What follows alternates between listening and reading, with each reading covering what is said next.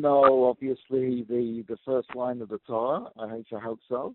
Beishis ba'alakim et ha'shamayim ve'et ha'aretz. In the beginning, created, or God created the heavens and the earth. So I want you to think a little bit, that appreciate that all the books of the world can fall into two basic categories. What we call fiction, which means not true, and non-fiction, which is true, which is an interesting thing in of itself, because the word for true is the negative. And always, as a kid, always, it still does actually, you have to do a double take and think. Fiction means not true. Non-fiction means true. I'm sure you all understand what those two mean. But I want you to appreciate the sort of dysfunction of that concept. That the English phrase for something that's true is non-fiction. Now the question is where, and it's a bit of a digression, but it's very meaningful. Why is it that the word for something that's true is the negative, meaning non-fiction? It should be, the word for true should be fiction, and the word for non-true should be non-fiction. In other words, the word fiction and true should be synonymous. But it's obviously not that way. Why is that? And it's historical and very interesting, because it used to be that nobody ever wrote a book unless it was either true or they purported it to be true. No one wrote things just for, excuse the expression, fiction, for just fantasy.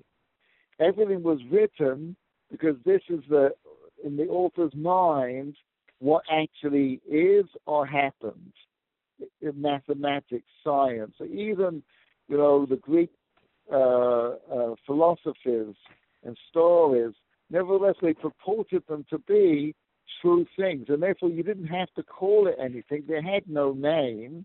It was, everything was true. This is what happened in the past. This is how the world works. This is how physics and geometry exist.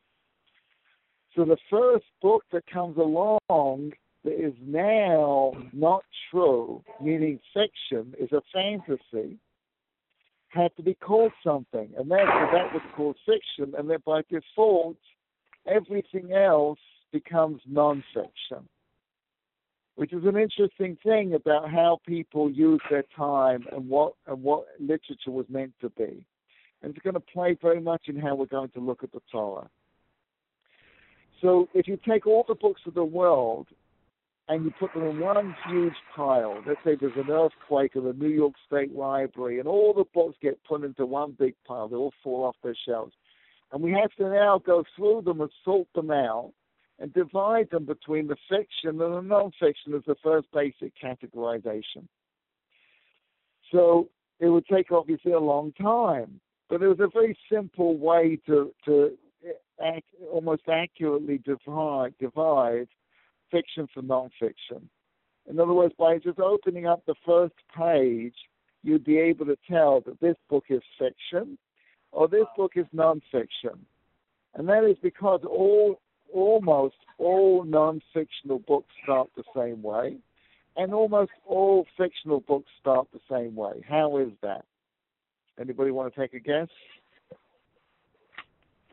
Once upon a time. Sorry? Once upon a time. All non-fictional books, all fictional books start once upon a time. And how do all non-fictional books start?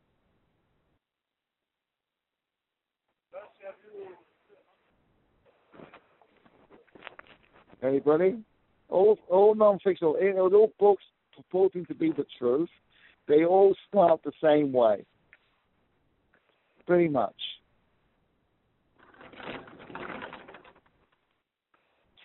Anybody? No one? They all start with an introduction, a preface, a foreword. All non-fictional books pretty much start that way, and all non-fictional books start You know, there's the old joke about the rabbi that gets up to speak, and he says, listen, before I speak, I'd like to say a few words. So that's how non-fictional books are. Before they get into the book, they want to say a few words. Those introductions that you have in non-fictional books, in fictional books, right, is chapter 1. Why do you have in a non-fictional book an introduction? Why isn't that just chapter 1? You hear the question? Yeah. If anyone doesn't have the question, please just raise your hand and say something, right? And the answer is very simple, because a fictional book, or I should say really a non-fictional book, a book that purports to be the truth, has an objective, and that is it's to educate you in something. And therefore, the author, to get you to buy that book, has to explain that this book is qualified, of what this book is going to tell you, so that you're going to pick that book. And if you're looking for a book on gardening, and you live in, say, South America, you're not going to pick up a book on English gardening. So the introduction tells you this is what it could do, this is how qualified the person is, and therefore you can select it from one book to the other book, and that's what the introduction. Whereas a non-fictional book doesn't have to do that. You're not going to pick up a book on Star Wars in order to learn about intergalactic travel, right? Or how to build a space rocket, or how to fly. That's not why you're picking up the book. You know that the book is complete nonsense, and you don't expect to learn anything, and therefore it doesn't need to introduce you, it doesn't need to set the stage or convince you why he knows what he's talking about. Is this making sense? So now, in your process of taking all the books of the New York State Public Library, you come across a Torah, a Bible. Which category would it fall in? The fictional books or the non-fictional books? Fiction. It would fall into the fiction, obviously, right? The Bible starts, in the beginning God created the heaven and the earth. That sounds very much like fiction. I should add, by the way, that the New Testament and the Quran both have introductions.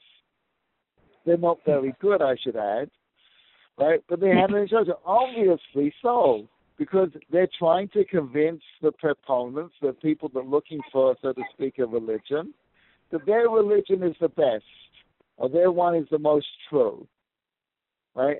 And the Bible, which is coming to be, which is like the uber, the super non-fictional book, even more so it's going to need an introduction, right, to convince you that this is it, even more so. Now you understand how we lost a whole generation of Jews after the Holocaust, right? And now you understand, or you're going to hopefully, what a parent's job is all about. So the question is, where is the introduction to the Torah?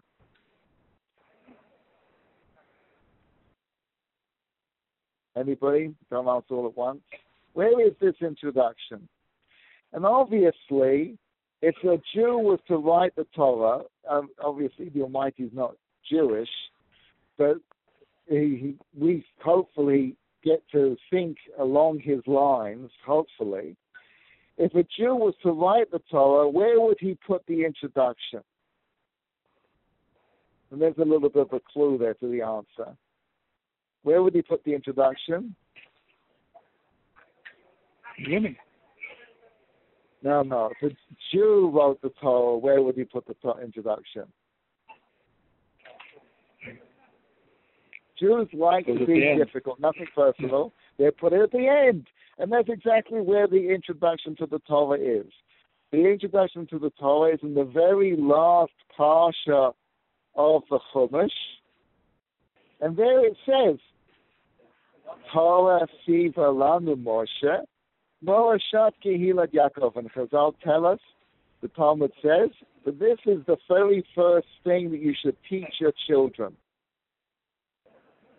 That's the introduction. You follow? Right? Which is the laws first in the whole Torah. Mm-hmm. That's what you teach the children. And he's telling you an incredible thing. And this is why, by the way, traditionally, some Hasidim still do this. Traditionally, when children used to come to school, the first thing that they would learn would be from Vayikra, which is the most, excuse the expression, driest of all the books of the Torah, and the hardest to learn. It's the least, so to speak, exciting. It's not stories. It's not the kind of thing that we... Today, we don't do this mostly. We start with Beraishit and the stories. But we used to start with Vayikra. Because of this, you see, nothing in life is ever what it is. It's all relative to the expectations. If you're expecting to go to a gym and you get there, it's all fluffy couches and donuts and coffee and the treadmills don't work, you're going to be disappointed. If you're expecting to go on a cruise and you have to puff your own pillows, you're going to be disappointed. If your parents give you the introduction that the Almighty gave us a Torah, an instruction book of life, then when you show up at Havdil on your first day, what are you expecting to get? Instructions, which is Vayikra. Instructions, and that's why they would start to not disappoint the children. But if your parents didn't give you that introduction, and you show up in Torah, and you've been raised with Sesame Street and all that kind of stuff, and you show up and they teach you Vayikra, what are you going to be? Disappointed. It took a generation for the Hasidim to realize that kids weren't getting the introduction at home. Now they really don't do that anymore. But this is a phenomenal thing that the Torah is saying to us. The Torah is not just the Torah, just not the book. The Torah is a partnership between the parents and the Torah to give your children. It's not just your parents. It's not just the Torah. It's both of them together. And if both do their job, the chinuch works. But if one doesn't do their job, mainly the parents don't do their part, the Torah doesn't work. This is a fascinating thing. That by other religions, the Havdil, they just don't have this concept. By them, it's all them. By the Almighty giving us a Torah, it says, this will only work with you if you do your part. I'm trusting you to be partners with me in educating your children. That's a phenomenal thing that is implied in the first sentence of the Torah. Thank you, everybody. That's it for this week. Hope to see you all next week. Have a great week. Have an easy and meaningful Father. Thanks very much.